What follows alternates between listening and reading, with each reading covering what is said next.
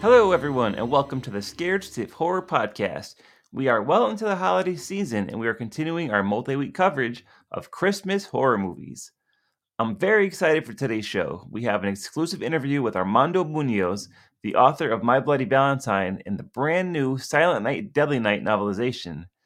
We also have Anthony Masi, owner of Masi Media, which started Stopthekiller.com. Stopthekiller.com creates games based on classic horror films such as My Bloody Valentine and Silent Night, Deadly Night. In today's interview, we discussed the controversy surrounding the release of the classic 1984 film, Silent Night, Deadly Night, and talk about how Armando used his love of the film to expand upon its story and give more insight into the characters from the movie. Without further ado, let's go to the interview.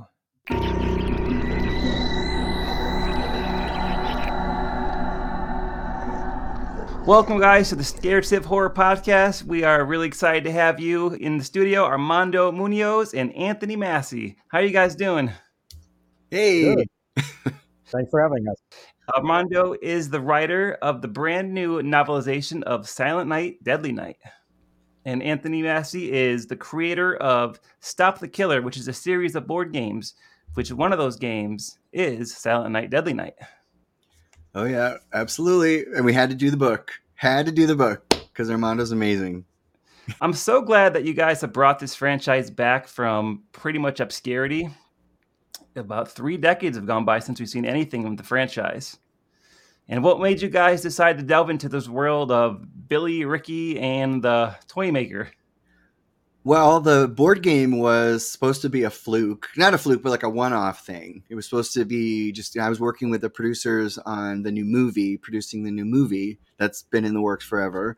And the licensor wanted to do some merchandise for Silent Night, Deadly Night, T-shirts and things like that. And the idea of a board game came up. And on my own, just sort of on the side, they mentioned it once, and I just sort of designed this game, and I'm a magician. And so for me, it was like designing the ultimate magic trick. It was combining, it was creating a moment of like wonder. It was like, I wanted to create a wondrous experience for Silent Night, Deadly Night fans and just immerse people into the movie. It's kind of feel like they're battling Billy in the movie and all of that.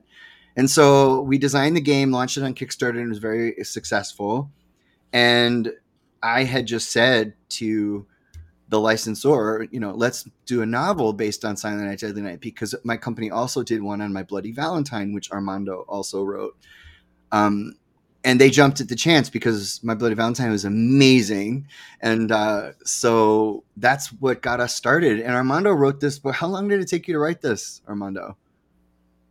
Silent Night, Deadly Night was a good chunk of this year. It was, my year was pretty focused on this particular book. Not the only one, but really but you know, we've had been discussing this particular title for at least a year and a half. Oh, that's right. That's right. Before My Bloody Valentine. Yeah, exactly. I don't mean to interrupt, but that's right. So he was supposed to write Silent Night, Deadly Night first, and then My Bloody Valentine, but things just, you know, things change. And so that's what it was. And so when My Bloody Valentine did really well, I went back to the licensor and said, you really need to do this because it will be appreciated. I mean, you should just see the posts that are out online and everything. People are like, what? A book on this movie is my favorite movie. So many people love this movie. So, and Armando didn't just take the movie and do a scene for scene. Like the Armando Munoz treatment is different than any other, you know, tie-in novel that you can imagine, you know, because, and this is why I love working with Armando, is he brings this incredible vision that's not really expected. So I could gush about Armando all day. He knows how much I love him. Thank you. What was your introduction to the franchise, Armando? What gave you the passion for Silent Night, Deadly Night?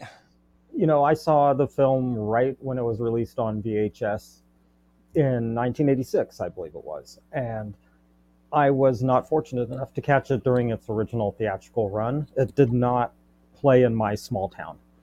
During that limited 2 weeks, it was in theaters. But also that was kind of, that 84 was kind of a turning point year where I wasn't completely into horror yet. I'd been seeing horror films for years, but the bug had not fully burrowed into me.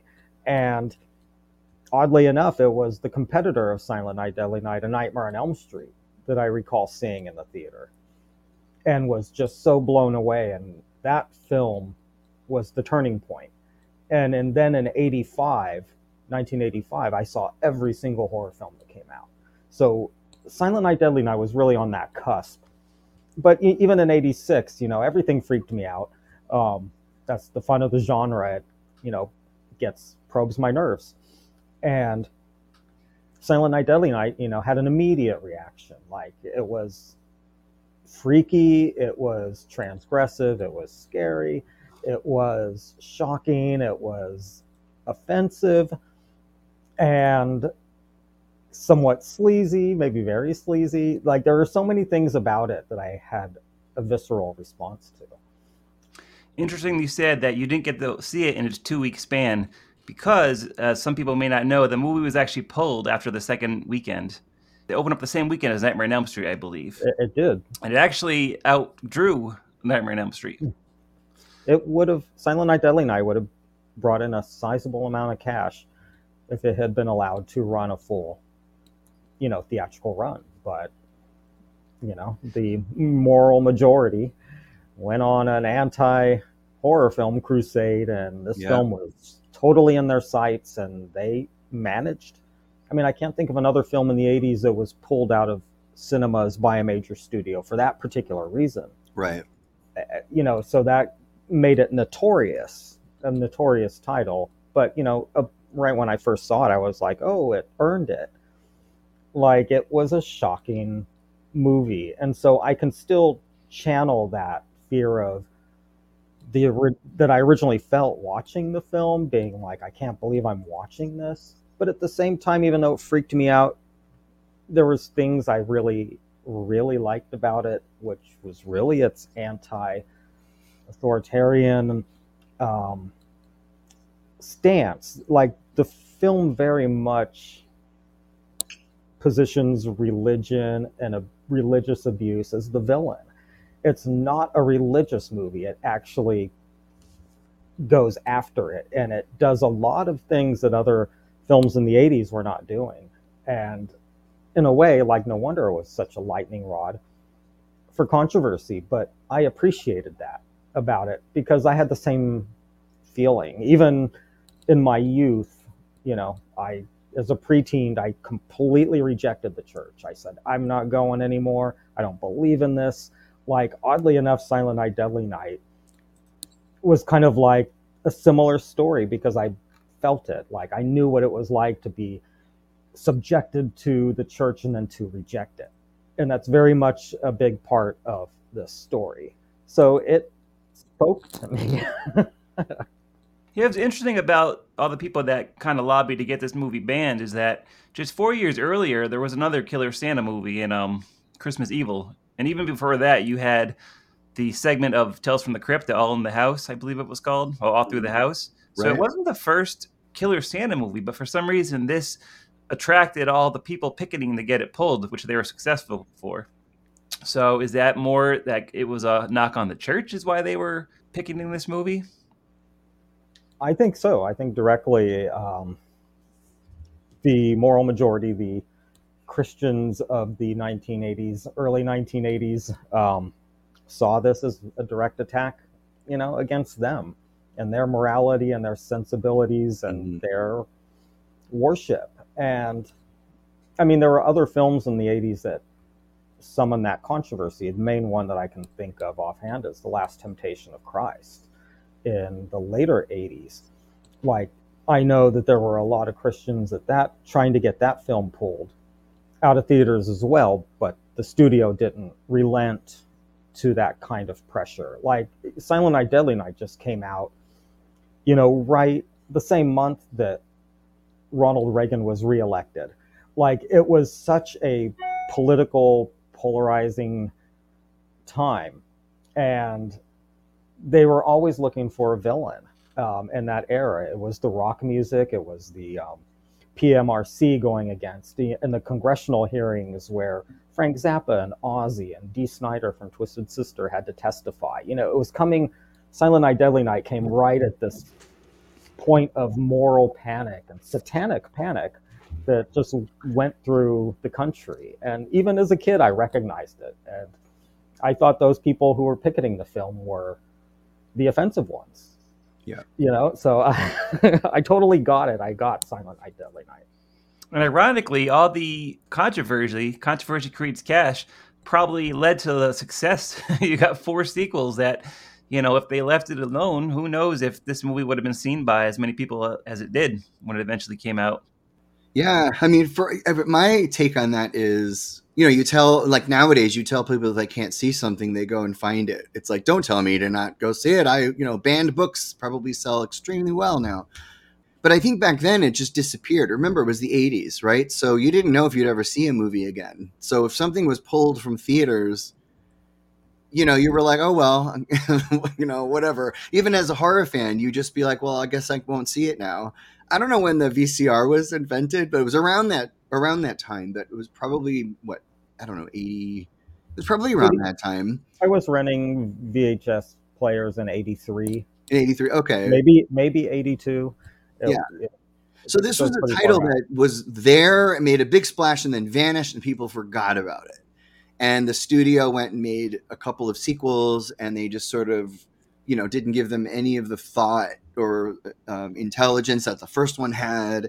So, but it kind of, you know, so nowadays there's a lot of people, I think it's had a major resurgence in the last decade with merchandise, because people go, oh, I remember that movie. And so many people with the games and the book that Stop the Killer has put out, so many people say, I just discovered this movie. I just discovered it. I'm going to watch it every year now. It's like people are instant fans because it's really great. So, but that's my take on that is, yes, it would have given Nightmare on Elm Street a run for its money, and it outperformed it on the first weekend. So it probably would have had the same life and the same sequels and all that. But because it was yanked, it was just like the death knell of the title, and there was nothing they could do with it anymore. And the original producers got cut out of the movie. So they developed it and sold it, and then were never on set, never did anything. They didn't have any say in the poster design, nothing. So the studio just kind of took it and then went on and made a couple of really bad sequels. My opinion, I mean, it's subjective. I know people who love these movies. I love part 5, but that's my take on it is, you know, it just, it was made this huge explosion and then disappeared. I do think that there's it was inevitable that the resurgence for this title would happen, mm-hmm. because what makes even new fans grab onto it is it's a good story. The original film always had a great story. That Michael Hickey screenplay, Sleigh Ride, you know, it really was all there on the page, and what was on the page made it to the screen, and it was captivating. And it was subversive and it was different. But really, if you're starting with a good story, it's going to endure. And it's found ways through VHS and then DVD and then restoration and re-releases and revival screenings. And now this new wave with merchandising and multiple games and the novelization. It was kind of inevitable because Silent Night, Deadly Night has a great story. Yeah, Billy was a very sympathetic character, you know, watched his parents get killed in front of him, you know, was abused by Mother Superior in his home, in his school. I think people kind of feel for him, you know, he's a great character. And then he kind of flips the switch, you know, he had too much. You're just kind of waiting for him to snap, you know, you're like, you see it coming and it's like a rubber band, you're like, or, you know, you're like, you keep pulling it and you're like, you just, that's what's, I think is so strong about it. And what's great about the movie is there's this, you know, there's this young Billy, like trapped inside that sort of gets taken over by this Santa persona. You know, at some point he steps into the role of Santa. He believes he's Santa, but in the movie it's difficult to kind of show that happening. You understand it, but Armando, what he did with it was he showed you that splintered personality and treated them as separate. When he's turning over the pages to us at Stop the Killer and the Licensor, and we're reading it, we're like, this is great because you get to explore what's actually going on in his head. And it's such a great part of his execution.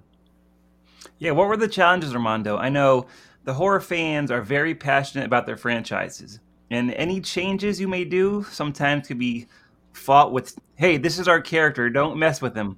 You know, what was going through your head? What were the challenges in making, expanding the universe of this movie without upsetting some of the hardcore fans? Well, because I am a hardcore fan, you know, I had to satisfy that part of myself.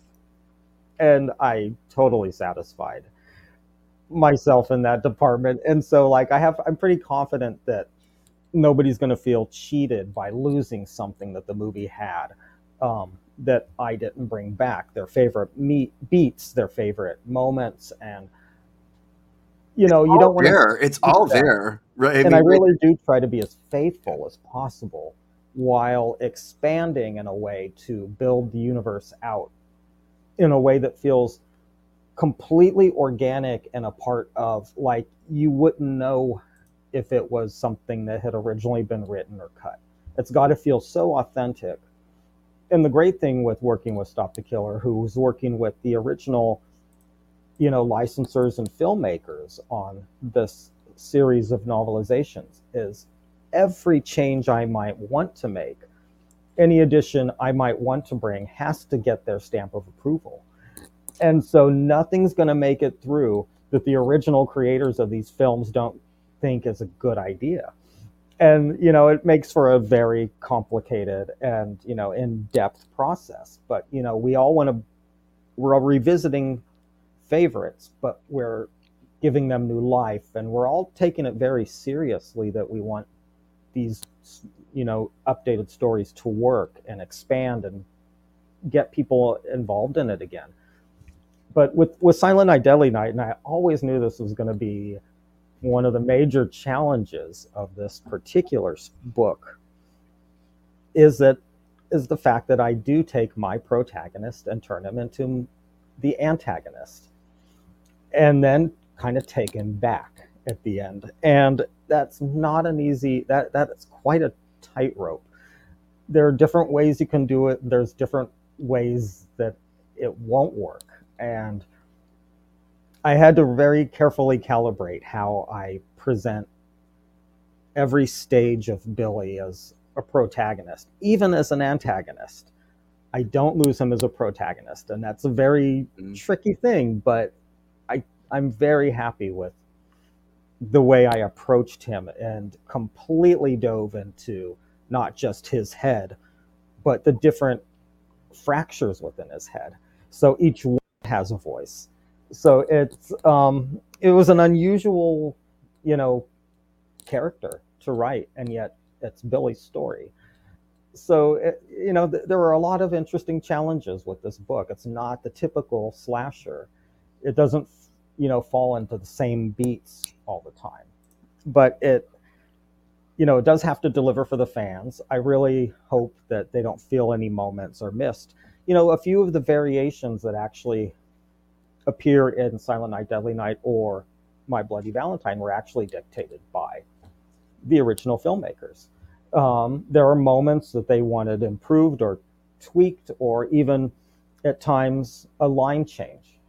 And so, you know, but we're all very aware of keeping things as close as possible, but expanding in a way that feels completely organic. As a longtime fan of the series and as the writer, how exciting was it the first time you wrote Billy saying the word punish? Well, I was already pretty used to it because Mother Superior says it so much.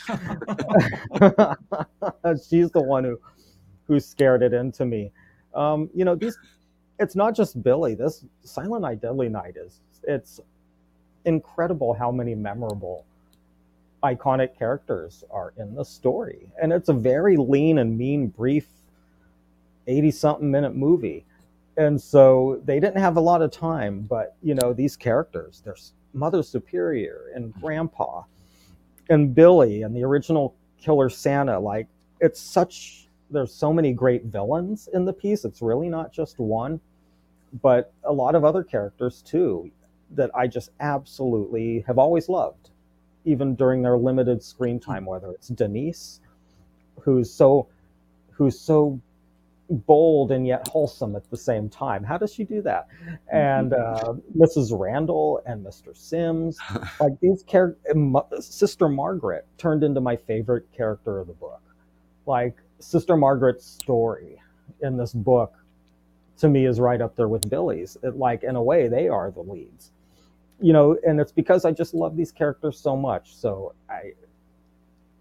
I'm so lucky. I constantly think, how great that I got to live with these characters for a while. All I have to say, it's pretty scary to be stuck in that orphanage with Mother Superior for months on end.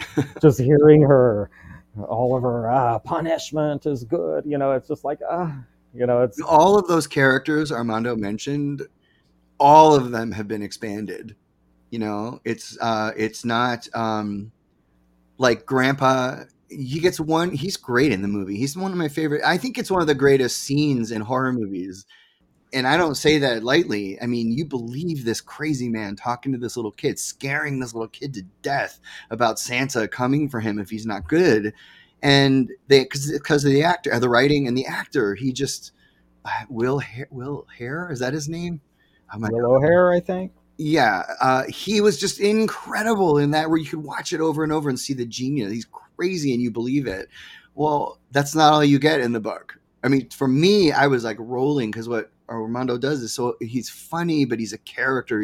You understand Grandpa even more. You'll watch the movie and picture what Armando wrote. And I think that's what's great about My Bloody Valentine and Silent Night, Deadly Night is you won't look at the movies the same, because you'll have all this other imagery in your head.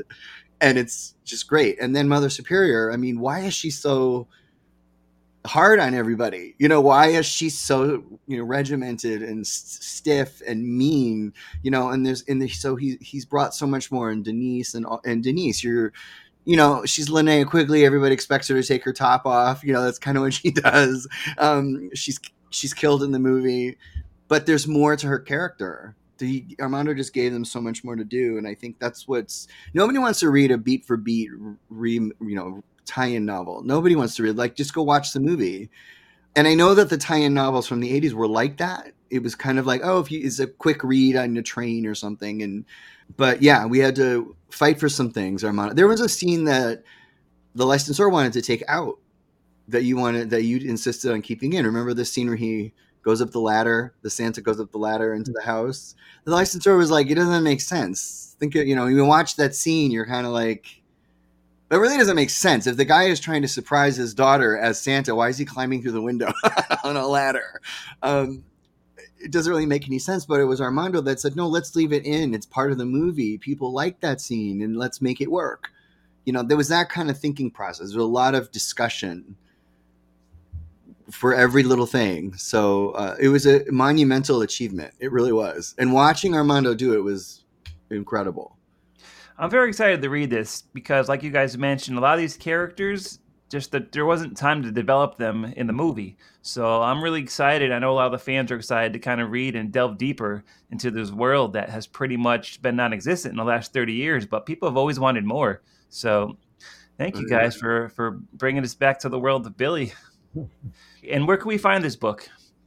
Well, we don't have that many left. Stopthekiller.com. If you just go to Stopthekiller.com, you can get the games and the book right now. So we have this new game. It's a card game. It's a series that we're calling Hex Decks. And it's a card game, solo card game, where you play as Billy in the game, and you hear these voices saying punish and naughty, and you're picturing Mother Superior, crazy Grandpa, and and the killer Santa. You're kind of just trying to hold your sanity together because you're wearing a Santa suit and you've got an axe in your hand, and it's a solo game. So either you crack and your sanity goes out the window and you go on your killing spree, or you finish the game successfully and you've held on to your sanity and nobody gets killed. But it's a solo game, and our company designed it because we had a lot of people saying, we love board games, or I love your board game, but I have no one to play it with. So we worked on a solitaire sort of style gaming series, and we're doing other titles like Happy Birthday to Me is going to be a game, a hex deck. We have Ghostface as a hex deck. But we do board games, but we also do books now. And Armando's our only writer. I mean, it's a boutique company in every definition of the word. We like to keep the team small, and we aren't going to break anything that isn't broke, fix anything that isn't broken. So I'm trying to find really great titles for Armando.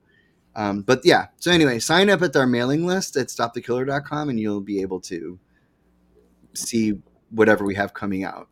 Looking forward to it. So we are a part of the show when we play a game. Oh, I love it already. The game is called 13 Questions, and it's a rapid fire. I'm just going to ask you 13 questions each, and just first thing that comes to your mind. There are no wrong answers. This is just first thing that comes to your head. You guys ready? So do we answer? Is it like Armando will answer first, I answer second? How do we do it? Yeah, Armando, you go first. Anthony, you go second. I just want to be respectful here. Anthony gets the advantage. No wrong answers. Here it is, Armando Munoz and Anthony Masi in 13 questions. Question number 1. Favorite fast food? Fries. Yeah, mine too. Any French fries. I don't eat them a lot anymore. I'm low carbing. But if you were to ask me what my and you know what, I realized that in the movie The Shining. Remember the little kid? He's got his finger that's like red rum, and his name is Tony. Right.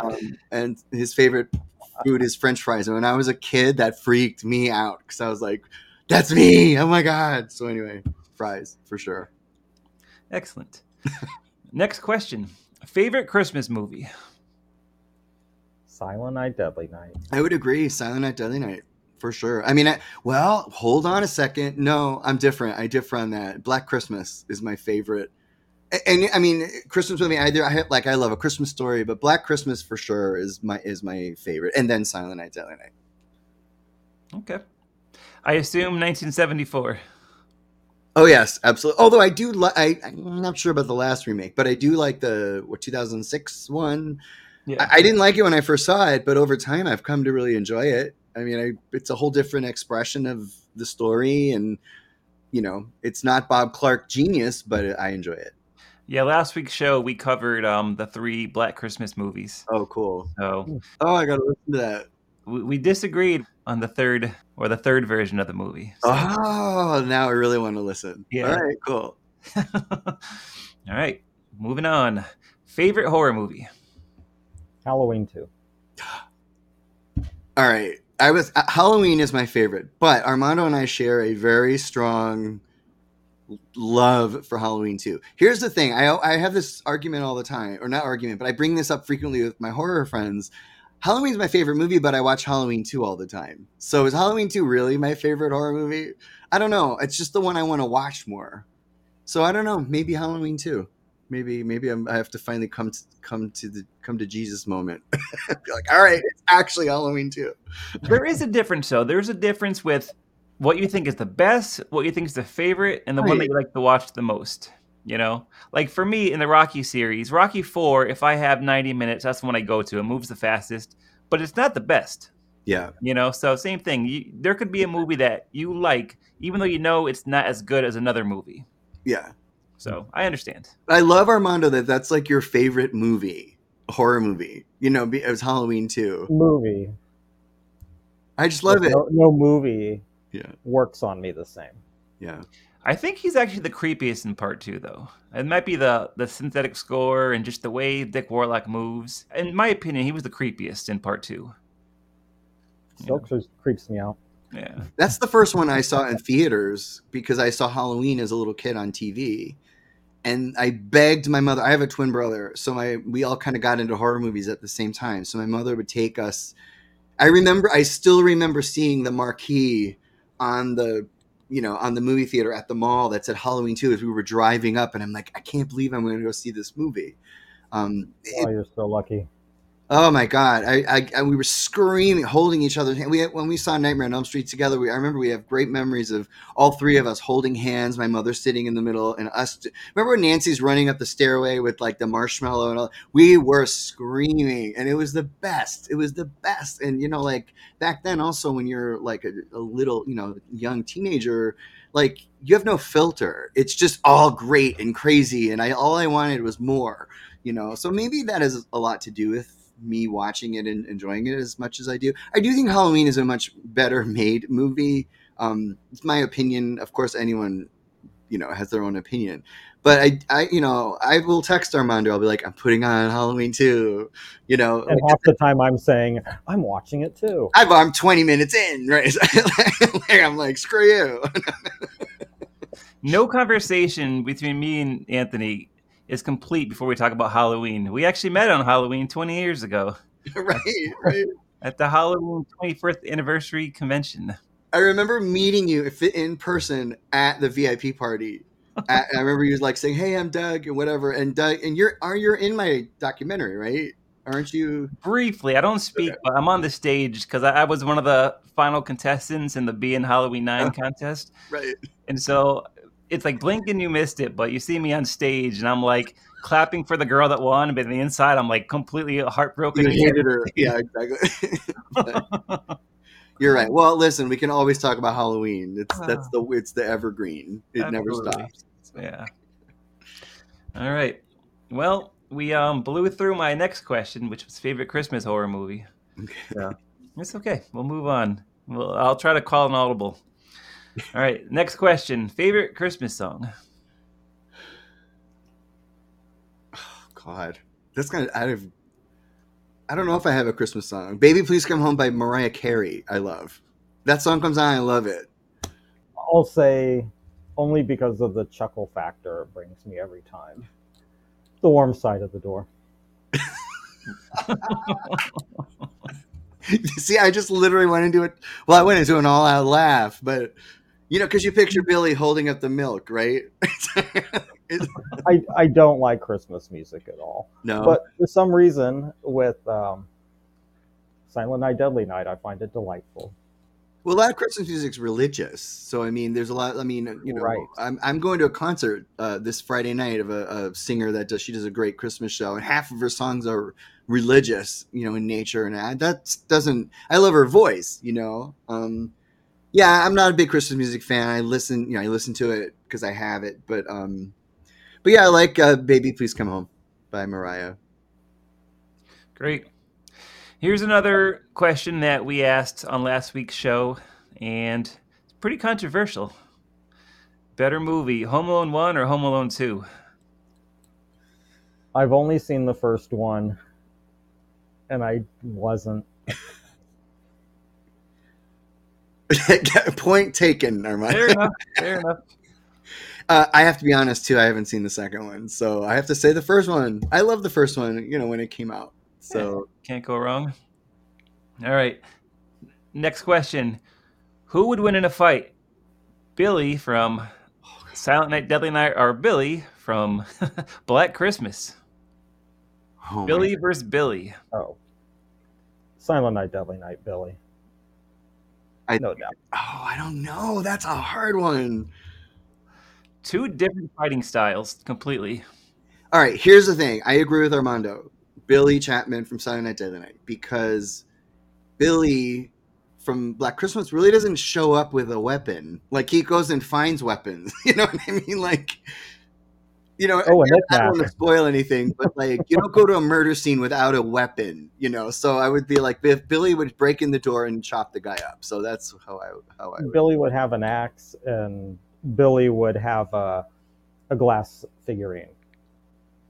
Right. No match. And 1974 Billy kind of can't really control his emotions. He gets all kind of loses them. Eee! You know.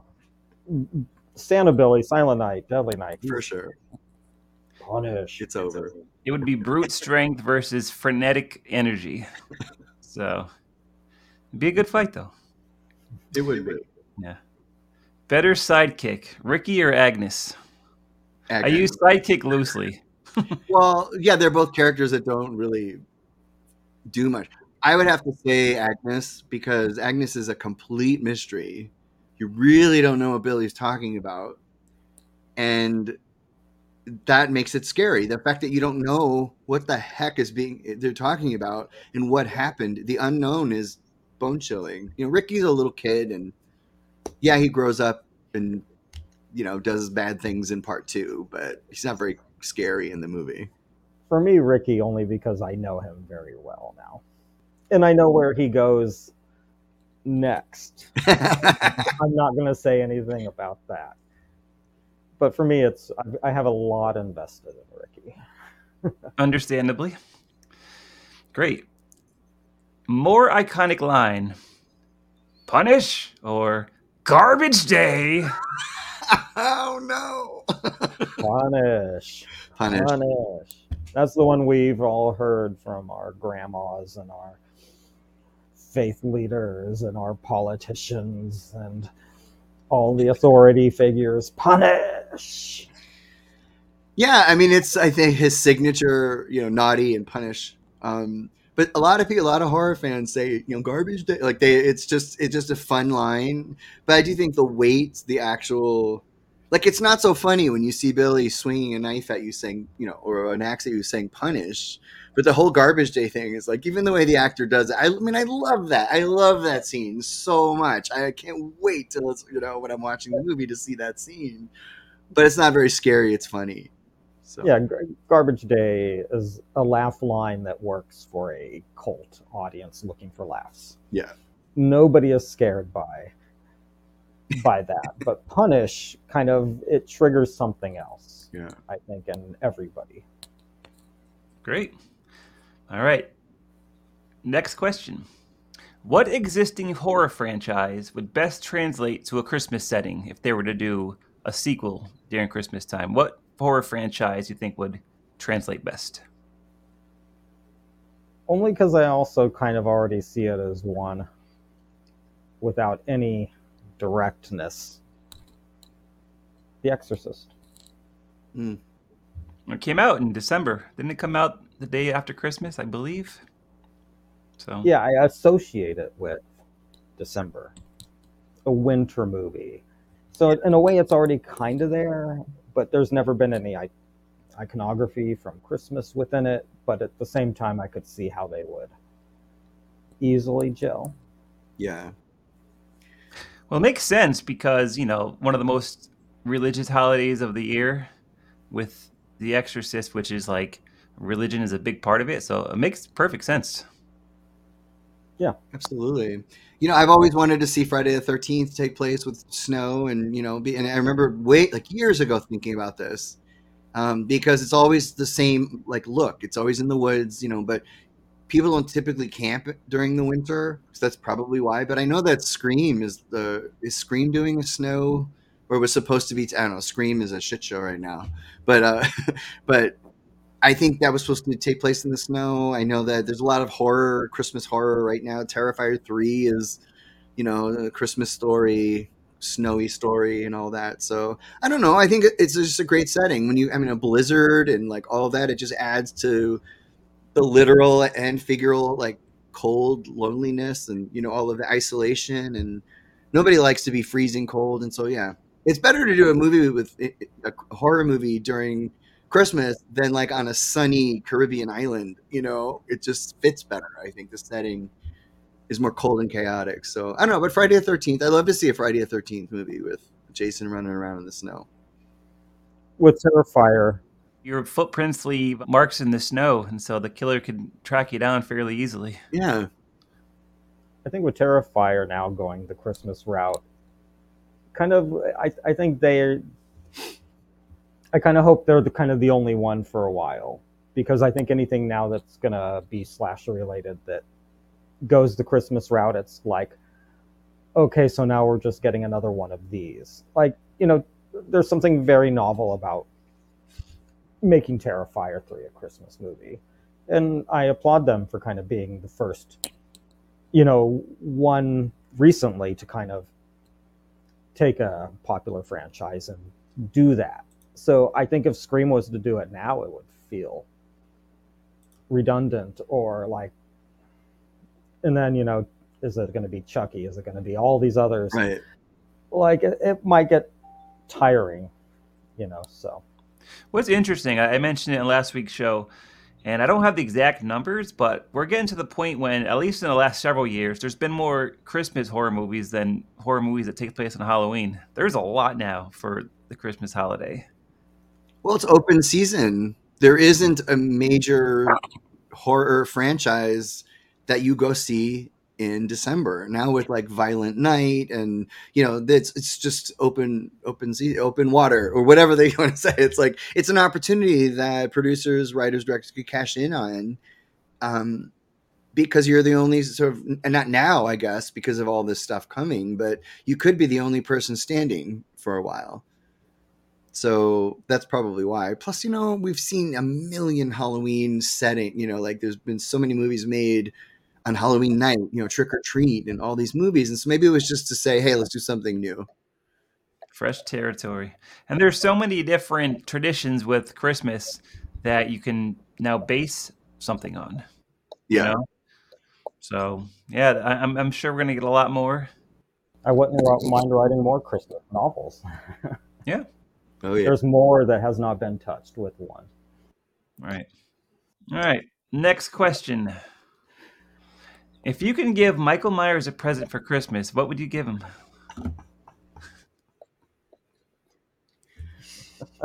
Oh, my God.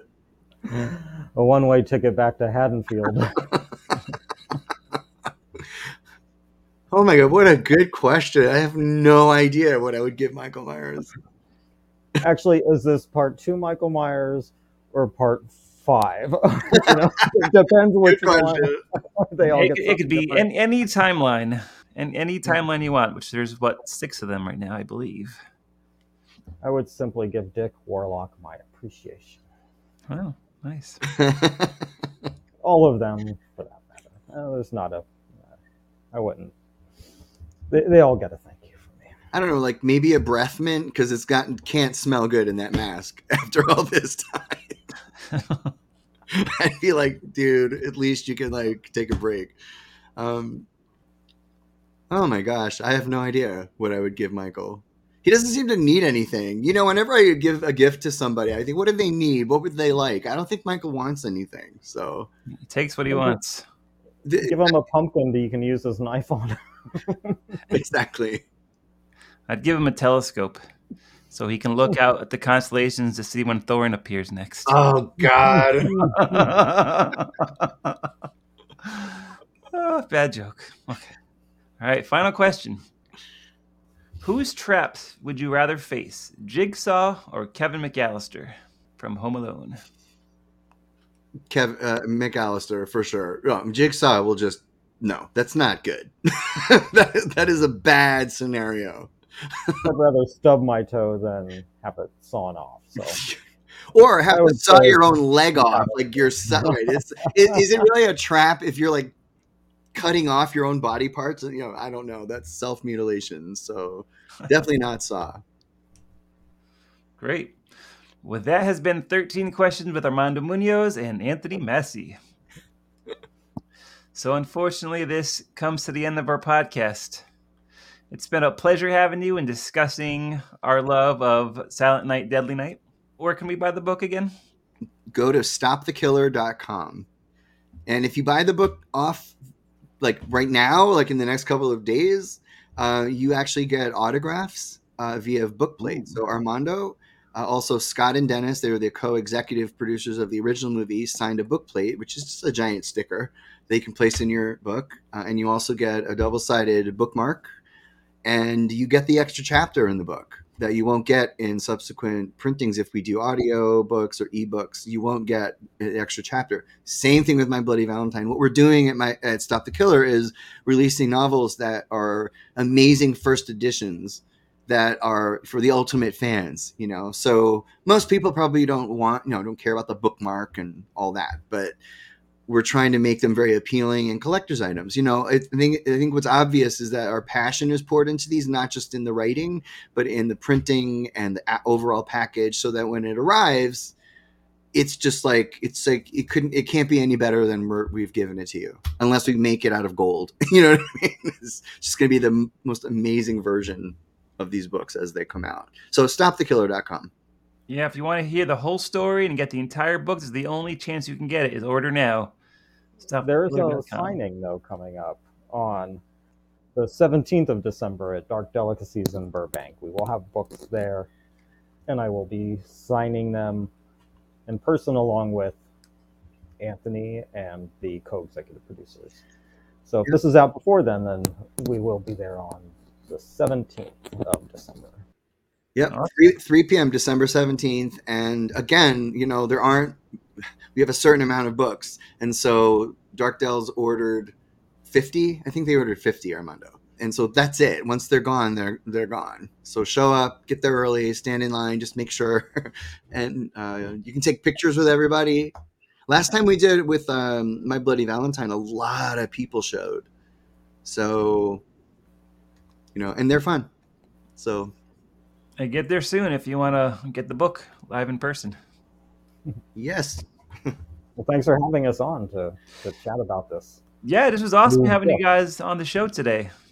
Thanks for having us. That was fun. I like the 13 questions. Yeah, that's become a fan favorite out there. It's kind of funny. You never know what you're going to get asked. Right. So there are different questions every time, right? Yeah, change it up. Yeah. All right, guys, Armando Munoz and Anthony Masi, it's been a real pleasure to have you on the Scared Stiff Horror Podcast. Thanks a lot. You. See you later. Take care, guys. Merry Christmas. Thanks for listening to our ongoing Scared Stiff Christmas special as we discuss our favorite horror movies for the holiday season. Tune in again next week and every week as we discuss the genre that we all love here on the Scared Stiff Horror Podcast.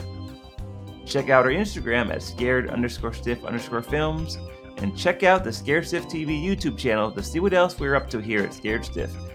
Thanks, everyone. Talk to you next week.